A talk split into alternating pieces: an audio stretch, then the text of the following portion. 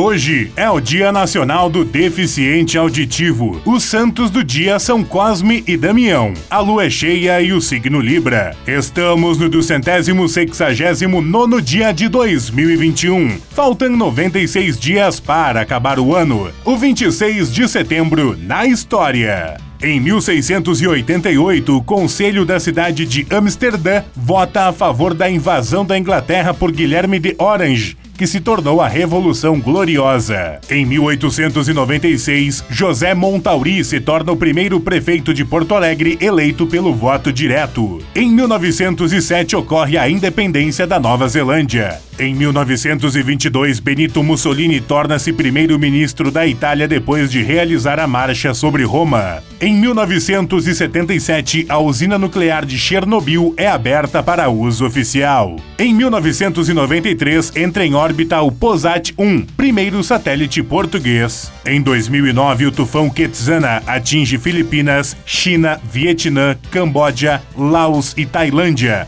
causando 700 mortes. Em 2014, um sequestro em massa ocorre em Igualá, no México. Frase do dia: A imaginação é mais importante que o conhecimento. Albert Einstein.